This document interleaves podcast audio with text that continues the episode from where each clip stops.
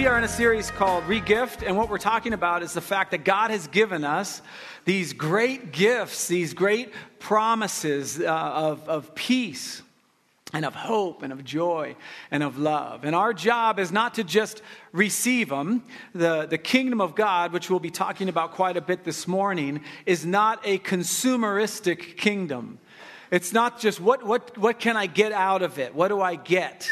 It's what do I get that I can then give? And so, what we've been talking about each week is this idea that we receive the peace of Christ so that when we show up in a non peaceful situation, we become a source of peace through the peace that Christ has given to us. That we've been given hope in Jesus Christ. And so when we show up into a situation where there's no hope, we become brokers of hope. So we become the people who insert hope into it because we've been given so much. And the reason we call it re-gift, it's like, you know, if you've ever gotten uh, something for Christmas and then someone gives you another thing for Christmas and now you have two, and you're thinking to yourself, well, what am I going to do with that? Sometimes, uh, if you're crafty, uh, you'll take the one you don't need and you'll package it up and go, this would be good for somebody else. This would be good for this person or that person. And it benefits you too because you don't have to buy a gift. But it's the same way we say, man, I've been given all this joy. I've been given all this joy from the Lord. Like what how can I how can I give this away? I have I have too much. And this is what we've been talking about. And this morning we're going to be talking about love. And we might be talking about it in a little different way than you're used to, um, because we're going to be talking about um, the people that we love the most, we're the most patient with in times of conflict in times of uh, not seeing eye to eye. And I don't know if you've ever um, uh, raised children. Um, but uh, and God bless you if you have. But most of the time, you're trying as a as an adult. Believe it or not, kids. Uh, sometimes the parents actually do know better, uh, and uh, and so the, the you, you know, have you ever talked to a little kid and you're trying to explain to them saving, right? And they're looking at you like, saving sounds like the dumbest thing in the whole wide world. If you have money, you spend money. Like that's just why you have money. You have money to spend money. And if you try to tell them, no, no, no, no, no, no, no, no, no, you got to understand, saving is super important. And if you start young, it, it, it's even more important because you start these, these um, habits of saving. Now you won't, you'll look at money differently. You, you, you, you'll look at money as just a tool that, that, that uh, you, you use, not that something that uses you or owns you. And so you try to tell your kid this, and it's like impossible. And so I have the I have this flashlight here. This is the flashlight that's uh, right next to my bed. So, just in case anyone wants to come into my uh, house at night, you'll get one of these in the noggin. Uh, but um, actually, it's just so when I have to get up and use the restroom, I can see what I'm doing. So, um, but anyway, it, it, it's kind of like this. If I, if I have this flashlight on, I, I won't do it to you because it's, it's annoying. But if I shine this in your eyes, I'm enlightened, I have the light, and if I shine it into your eyes, it takes you a while. You, you, your first thing is like, what? It's like, a, it doesn't make any sense. It's, it's, like, it's like blinding because your eyes haven't adjusted to the light. And this is the same with when we talk about the kingdom of God, which just sounds like this big, lofty idea. But see, oftentimes we're so concerned with the things we see, the things that are right there, that we've been, our eyes have adjusted to non enlightenment, to the darkness, the Bible might say. And darkness doesn't necessarily mean evil, it just means that you're operating in a different um, perspective. You're operating with a different lens than what Jesus would have you operate in. Jesus wants to bring, get this everything into the light. He wants you to live a life that He would live if He were you. He wants you to be the wife He would be if He was a wife, the husband He would be if He was a husband, the father He would be if He was a father. He wants to enlighten you. And oftentimes, it's very difficult for us to see that because we're so used to the perspective that we've had our whole lives. And we oftentimes want to bring Jesus in to control the things we can't control. And then, thank you very much, I'll control the things that I can control. So it's like, hey, I got my finances. I'm going to control those. Jesus, you handle that healing over there because I'm not really good at that. So you take care of that. I'll take care of the finances. And Jesus takes his light and he says, Oh, finances? And he points them right at it. And you go, Ah, I, don't want to have anything to do with that. Well, what we're going to do this morning is we're going to look at a, a, a guy in the Bible uh, who came to Jesus at night. And we'll talk a little bit about what that means and why it's important to ask Jesus a question or to confront Jesus because what's happened is uh, we're very early in the book of John, and what Jesus has done is he's caused a scene. He, sh- he has shown the light on, on uh, the structure that has been uh, built by the Pharisees as it relates to sacrifice in the temple. What would happen is you'd go to Jerusalem and you would have a sacrifice for your sins. There would be an animal that would be killed for your sins. Now, they didn't just take all these animals and stack them up in a huge pile, okay? The, the meat was used, everything was used, but that would be the sacrifice for your, for your sins. And if you were poor, maybe you could only afford two doves. That's it. You would have to make sure those doves were, were, were spotless. And so the temple, the Pharisees, started this racket where, where you could only buy the doves from them and they jack up the price. Let me give you an example. Have you ever been to Angel Stadium and you wanted to buy a hot dog? And so you stand in line, you stand in line. Now, you and I both know how much a hot dog really costs, okay? We know even with the bun, and even if you put relish, I don't even like relish, but when I go to a ballpark, I put everything I possibly can to get as much money out of it as I possibly can. Like, I don't even like relish. I got it stacked up. I'm just like, I'm gonna use it, like $5 worth of relish. So you, you pay for this hot dog, and the hot dog's like $14,000 for this hot dog, and you know it's not, it doesn't cost that much. This is what they were doing in the temple. A dove might only be two cents, and they're charging a buck.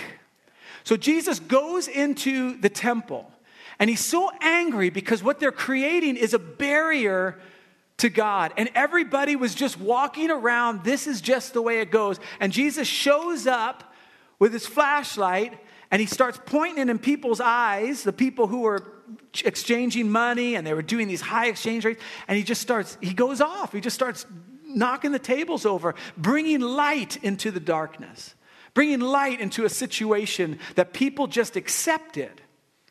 And this is what he does.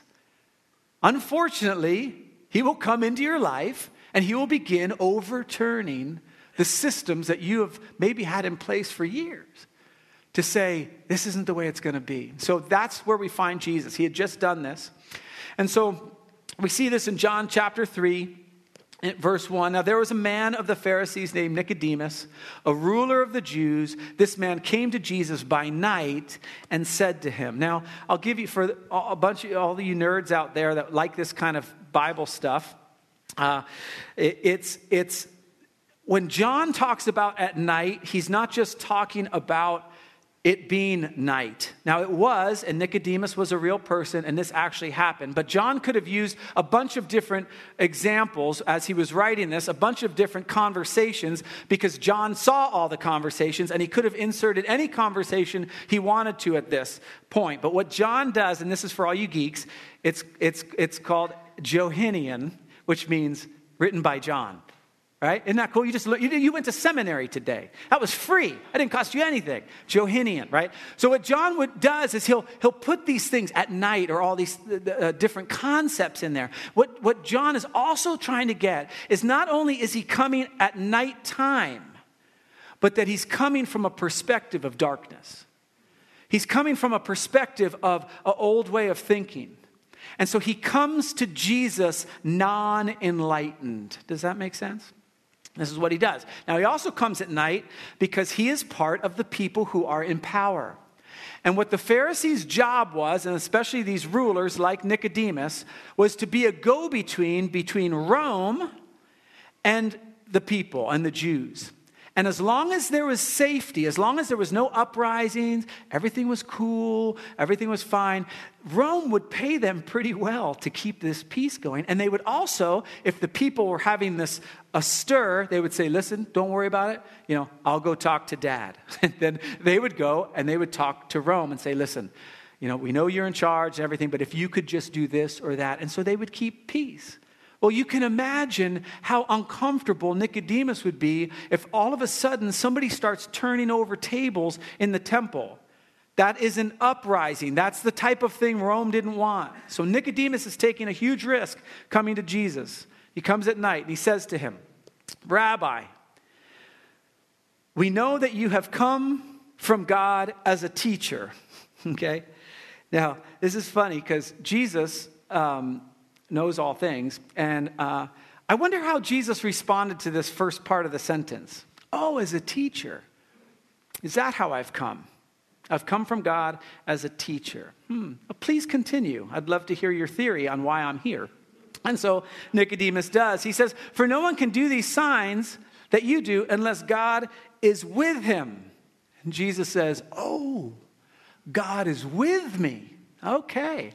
Uh, that's not the prepositional phrase I would use, but uh, thank you. That's awfully nice for you to notice. How about this? God is me. I'm God in the flesh, okay? Now, he doesn't say that. He just goes straight to the root of the issue. Nicodemus is in darkness, and Jesus doesn't, doesn't have any small talk. He doesn't have anything to say like, well, that's awfully kind. You know, you know, hey, don't worry about it. I'll keep this just between you and me. He just goes, bam. He turns on the light, and here's what he says Jesus answered to him Truly, truly, I say to you, unless one is born again, he cannot see the kingdom of God. To which Nicodemus is like, I beg your pardon? I remember what I said? I said, You're super cool, love your teaching. I know God's with you. And you said, you must be born again. Now, for those of you who haven't been around church very long, or this whole thing is new to you, or you've probably heard this term born again. It's used by, uh, sometimes you'll see it on bumper stickers and all, all, all, that stuff by somebody who's driving way too slow. And, uh, and so you're like, oh, yeah, I don't like those born again people. they, they, they can't drive. Uh, but Uh, so, so you, have probably heard that. And, and, and, and, and part of the problem with terms like this is that we, we take them and we hijack them and we keep them, and the church will use them, and we lose the original idea of what was actually happening. It loses its teeth, it loses its power. To be born again is not some term that defines a day when you raised your hand and you said, Dear Jesus, come into my heart. That's not what Jesus wants, although I'm going to give you that opportunity at the end of service today. What Jesus wants is you, like a new you, a complete you, all of you. You need to be born again.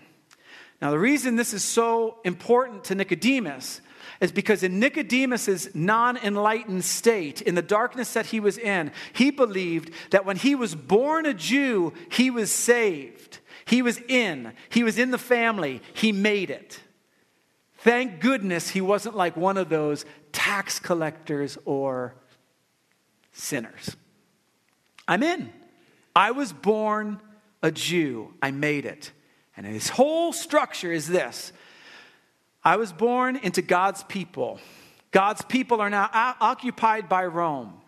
God had pro- uh, promised a Messiah that would come, that would be born from the line of David, that would come and, in their terms, ride in on a horse, lead the army of Israel, cast out Rome, and we would be in the place we were supposed to be. God with his people and his people with God. I'm in. I was born in. I made it. And Jesus comes in and he goes, Nicodemus, hello. And Nicodemus is like, oh my goodness, that's bright. You need to be born again. Here's what Nicodemus says, because Nicodemus is non enlightened at this point. He's thinking about uh, from a different perspective. He says, How can a man be born when he is old? He cannot enter a second time into his mother's womb and be born. Can he? like Jesus, I've seen you do a whole bunch of like wacky stuff already. I'm not signing up for that one, okay? I don't know what you're doing here, but I'm not doing that, all right? He's like, what? It doesn't make any sense. The, the light's too bright. It's too, it's too much for me to handle right now. And Jesus says this incredible statement afterwards in verse 5 that, that begins to try to shine the light to Nicodemus to get him to rethink where he's coming from. And this is the same thing that he has for you and I this idea of being born again, this idea of, of, of a radical shift in thinking about your past, about thinking about your future, about thinking about your present.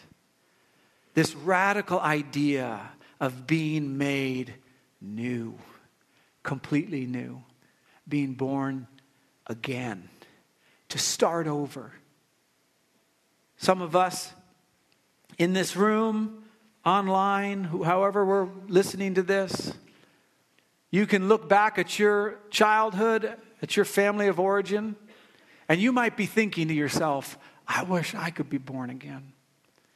I wish I could be born into a family that didn't have the dysfunction that our family had. I wish I could be born into a, a situation that wasn't in poverty. I wish I could be born into a situation where that family member wasn't in my life ever.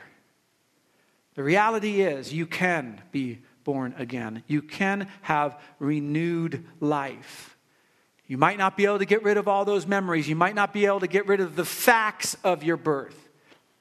But as Christ begins to shine the light on different areas of your life, as you begin to hand those over to Him, things begin to change. Jesus answered, Truly, truly, I say to you, I say, uh, unless one is born of water and the Spirit, he cannot enter the kingdom of God. Now, again, kingdom of God language is difficult for us to understand or to comprehend because we live in a physical flesh and blood world. And so the idea that there's another kingdom, a spiritual kingdom, for those of us who watch the science channel are probably like, I don't really know about that because we, we just can't conceive of it. And so uh, scholars are go back and forth about what did Jesus mean by being born of water? Does that mean, you know, the actual birth process? Does it mean uh, baptism? You have to be baptized first and all this kind of stuff. Pick whatever you want. It doesn't matter. That's not the point Jesus is trying to make, okay? It's being born of the Spirit. It's being led and uh, controlled and guided by the Holy Spirit. You need to be born of Spirit. You need to fully give yourself over to the authority and light of Christ. Then you will begin to see the kingdom of God. Now, kingdom of God language, again, oftentimes we think of heaven, which is great. You want to go, okay? Trust me. Uh, right? But that's not just it. It's not just a destination. It's this process of living our lives fully, the way we were supposed to be fully living our lives. And this idea of water and spirit wouldn't have been foreign to Nicodemus. And so to, to, us, we think that Jesus just pulled this out of a hat, and Nicodemus is like, I have no idea what you're talking about. But Nicodemus would have read uh, the prophet Ezekiel, and he would have been familiar with this. I will sprinkle clean water on you and you will be clean. I will cleanse you from all your impurities and from your idols. I will give you a new heart and put a new spirit in you. Even in the Old Testament, God was using this type of language a new you, fully committed to, to your heavenly Father. Ezekiel goes on I'll remove from you your heart of stone and give you a heart of flesh. And I will put my spirit in you and move you to follow my decrees, to be careful to keep all my laws. I will give you a flashlight that you will be able to guide your steps with. That's what happens. Jesus continues to Nicodemus that which is born of flesh is flesh, that which is born of spirit is spirit. Do not be amazed that I said to you, You must be born again. He goes on, The wind blows where it wishes you hear the sound of it, but you don't know where it came from, where it comes from, and where it's going. So is everyone who is born of the Spirit. This is so encouraging. For those of you who've been followers of Jesus for a long, long time or just a short amount of time. We don't have to be able to explain everything as we talk about the kingdom of God in our lives. You don't have to be able to be a scholar or be whatever. That, that the, the Spirit of God is moving. He's moving in my life. He's moving in your life. He's moving in this church. And so we don't have to know where it comes from or where it's going or whatever. It's just this new way, this new perspective of being born again, about having a different viewpoint. Nicodemus says what we would say How can these things be? Nicodemus is still squinting at the light. He still doesn't understand. He's like a little kid when you're trying to explain to him, but that's the kingdom of God. It's, it's, it's, it's, it's the upside down, okay? It's like, it's like the, the, the, world we don't see. And oftentimes it's hard for us to wrap our head around. I'll give you an example. If you came to me and you said, John, I'm very anxious about my finances. I'm, I'm, I'm, I think about them all the time. I don't know how I'm going to make ends meet. I, I, I, don't, I don't know. I just don't, I just, I worry all the time about my finances. What should I do? I'd say, give. And you'd go, what? that doesn't make any sense. No, no, no, no, no, no. No, the kingdom of God principle is to be free in your finances is to give. That way it doesn't have a hold on you. Because what you're describing right now is finances have a hold on you. And the re- way you get out of that stronghold is by giving. And you go, man, that's, that doesn't make any sense. Why? Because your eyes haven't adjusted to the light. If you said to me, John, I'm so angry at my fill in the blank, boss, uncle, whatever, they hurt me. What should I do? How do I get over this? I'd say, forgive. And you'd go, forgive? Just let them off the hook? No, not necessarily let them off the hook, but just, just mark it as paid. The debt has been paid. They don't owe you anything anymore. You've forgiven that debt. And you go, man, I don't get it. Now, I'll give you an example. We'll see how this, I've done this before. I don't know if this is going to work. But back in the 80s and 90s, they had these things called stereograms. And uh, they, they were just basically a bunch of dots and they'd come in these big books and if you unfocus your eyes you'll be able to see you ever seen these things right they used to have like at the mall like an entire store dedicated to stereograms, okay? If you owned one of those stores, my apologies. Uh, they're, they're gone now. But stereograms still exist, and, and, and so, uh, but it, to me, it was like the best example of what it's like for those people operating in full kingdom uh, mode. They see what's not there. So here's a stereogram, all right?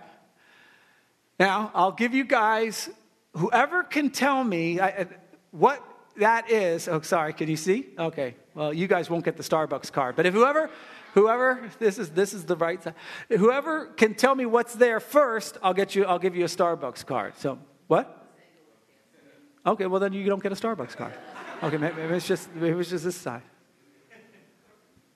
Anybody? Can anyone see it? No, it's not a dog. No, it's it's. A, it's a bust of Tom Brady. No, I'm just kidding. It's not. I've lost the entire sermon right now. Is anybody?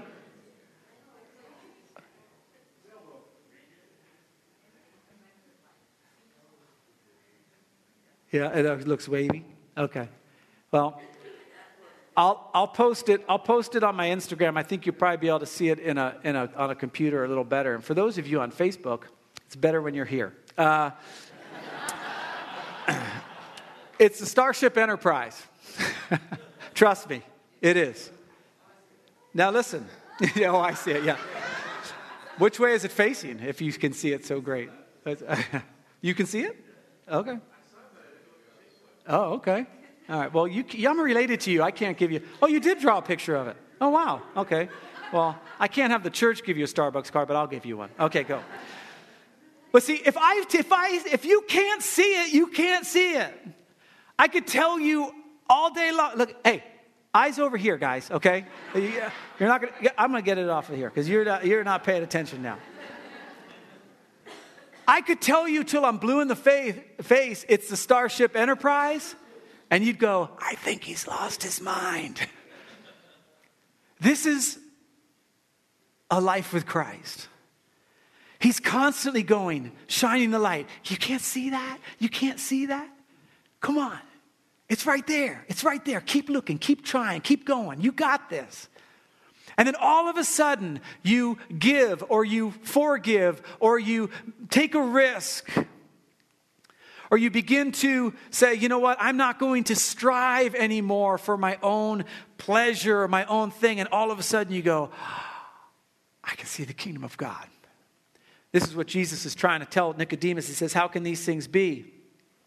Starship Enterprise. Paul says it this way For now we see in a mirror dimly, but then face to face. Now I know in part, but then I will know. Listen to this. Whew, this is so cool. Fully, just as I also have been fully known. Your heavenly Father knows you fully.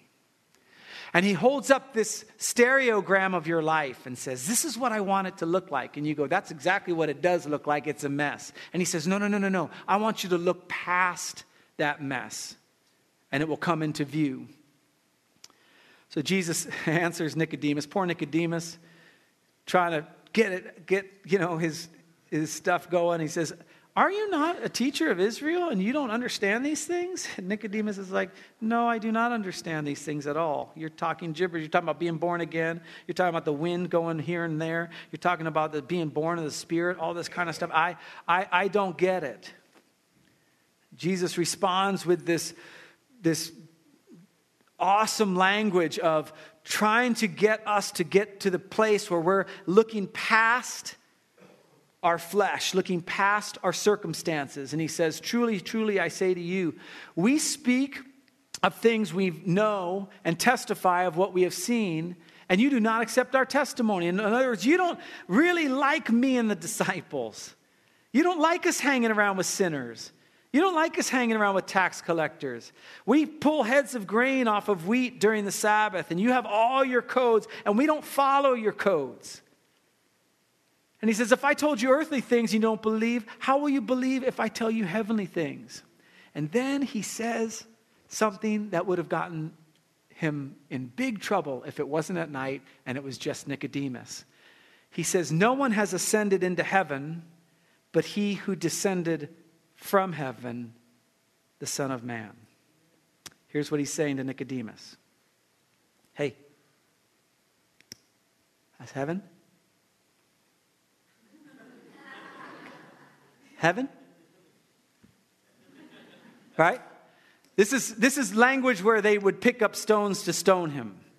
He's saying, hey, listen, okay, Nicodemus, I'm going to wrap all this up for you. Everything I've been talking about, wind, spirit, born again, all this kind of stuff, it's me. It's me. I'm the one who you should look at. I'm the one who you should be following. I'm it. I am God in the flesh. As weird as it is, and we'll be talking about it tomorrow night, uh, uh, just briefly at our uh, uh, Christmas Eve service. And I'd love for you to be there. The sanctuary looks beautiful. It's just a great time to just take a breath and focus in on why we're here. And so Jesus uses this language of like, who, no one's descended from heaven except me. I'm it. And Nicodemus wouldn't have been able to understand this. So Jesus reaches back into the Old Testament. He reaches back into something he knows Nicodemus will know. He reaches back to a story of the Exodus when God released his people from slavery in Egypt.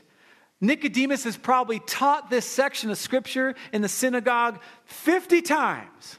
He says this As Moses lifted up a serpent in the wilderness, even so must the Son of Man be lifted up, so that whoever believes in him will have eternal life. And what he does he tells us there's a story in the Bible when they're coming out of Egypt. There's basically this cycle that happens with the people of Israel that happens to you and me. We cry out to God. We say, God, fix the situation. He fixes it. We get comfortable. and then he needs to get our attention again. And then we go, Oh, Lord, help. He helps. He fixes it. We lose focus. He gets our attention again. And that was it. And so the people of Israel come out and they're, they're grumbling and they're doing all this stuff. So God sends these little snakes into the desert. God, I don't like snakes. And, uh, and, and if they bite you, you die. Okay? You're thinking, wow, that would get my attention. You get sick and you get all this kind of weird, weird, weird stuff going on, and you just have this short amount of time, and, th- and then you die. And so um, he, that, that's what he does to kind of get their attention. And, and uh, they're like these poisonous snakes. I am so thankful. Thank you, Lord, for placing me in 2018 and not uh, uh, in the desert. Uh, I don't even like snakes.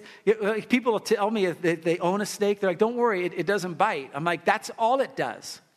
Like, it's just a giant mouth. I mean, that's what a snake is. Like, all it does is bite. It doesn't do anything else. It doesn't sing, okay, right? Like, that's what the mouth is for. Anyway, uh, I digress a little bit. So, so they'd get bit by these snakes. Now, here's the wacky thing about, about being in the darkness, about, about allowing our flesh, ourselves, our self centeredness, our self focus, all, all, these things to, to consume us.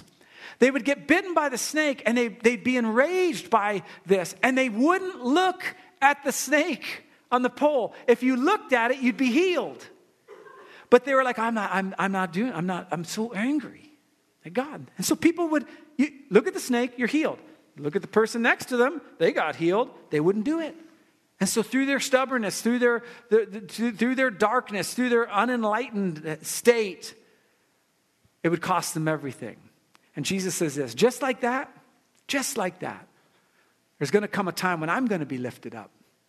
And if you would just look at the sacrifice for the cross, and if you would just be born again, if you would just say, okay, what I'm doing, how I'm living, how I'm working out this whole thing is not working, God, I give you authority over my life. I just ask you to forgive my past, and I'm ready to follow you forever.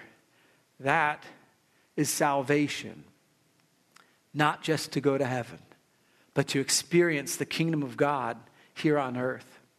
And then after this verse comes the most famous verse probably in the whole world. And it's kind of weird because the Bible is written, you know, we we've it's in English obviously, the one we're reading. But when it was written in Greek, there was no quotation marks, so you don't know where one thing's starting and one thing's ending. And so scholars argue about is this next verse John inserting a commentary, which he did in the very beginning of John, in the beginning was the Word, and the Word was God, and the Word was with God. That was John's commentary. Nobody said that. Is he now doing it again? Because John was very interested in you coming to a relationship with Jesus Christ. John was very interested in this. He inserts it all throughout his book, his letter. And so, uh, uh, so we don't know if it's John or Jesus. Now, here's the great news who cares? It was either Jesus said it and John wrote it down, or the Holy Spirit inspired John to write it. It doesn't, it doesn't make any difference. But here's what he says For God so loved the world that he gave his only begotten Son, that whoever believes in him shall not perish, but have eternal life. And that eternal life starts now, not when you die. Our lives right now are not holding patterns for heaven. They're not just like, well, I've been sanctified and redeemed and I'm ready to go. No. Bible says work out your salvation with fear and trembling. This is a process. This is a journey. It was really cool. Nicodemus gets this I mean this was just like a if I had another example, this wouldn't be a light, it would be a fire hose. and they're like, Nicodemus shows up with a little cup, like, oh, I'd like some water. And Jesus is just like, you know, he's got like this big thing of water. But I don't think this was just for Nicodemus. I think Jesus very well knew that this document was going to be around for 2,000 years for us to be reminded of, for us to study, for us to contemplate. What does your life look like to be born again? And for you Christians who've been Christians for a very, very, very long time, one of the problems we have as believers who know Jesus is we think we're not coming to him at night anymore. We think we know it. We think we've got it. We think we understand the Bible. We think we got, got it all down. But everybody, everybody, me, anybody, maybe, maybe not Billy Graham, he actually had it. Okay, so he's gone now, but he, he, he would have, it didn't apply to him. We all come to him at night. We all come to him with a lens, our lens. And he wants to shine that light and go, no, no, no, no, no, no, no. You don't need to think that way anymore. You don't need to act that way anymore. As the worship band comes back up, Nicodemus shows up later in chapter 7. And he, uh, all the Pharisees are getting together and they're just like pacing around. They, we got to do something about this Jesus. We got to do something about this Jesus. And uh, Nicodemus raises his hand.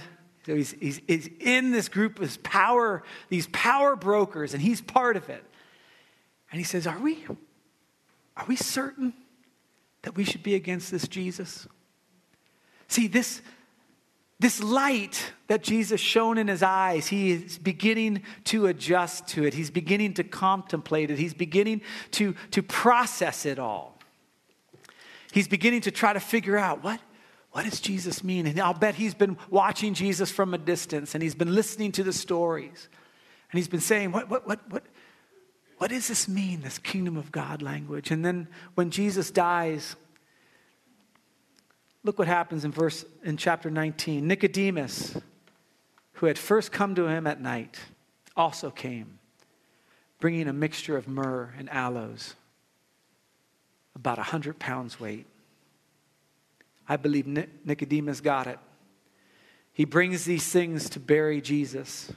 And what Nicodemus will find out three days later from there that Jesus, in fact, was the Messiah, that he conquered fear, he conquered death when he rose again. For us, I want to give us an opportunity to make a decision to follow Jesus. Whether you've been a Christian for 20 years, 40 years, last week, I've prayed this prayer that I'm going to lead us in. I don't know. I think I might have prayed it yesterday. I don't know when it stuck with me or when it actually, like, if it's a secret formula, I don't know when it worked. Um, but the prayer of salvation is not a magic formula, it's a daily, hourly, minutely commitment to follow Jesus. It's discipleship. And so I just want to invite you, all of us, if you want to say a prayer of salvation, to say a prayer of, of humility, a prayer that just says, God, I, I, I know that I've blown it. I know that I've, I've been too self centered. I, I want to be born again. I want to start over. I want to follow you with all that I have. I want to be able to experience the kingdom of God at work and on the freeway and in my home, wherever I go. And so you can pray this out loud, you can pray it by yourself, you can do whatever. i will say a phrase and you can repeat after me. Um, Dear Jesus, thank you for dying for my sins. Thank you for being the light. Forgive my darkness. Expose my darkness. I make a commitment today to follow you for the rest of my life by your power, by your grace, by your goodness. Thank you for saving my soul. In your name, amen.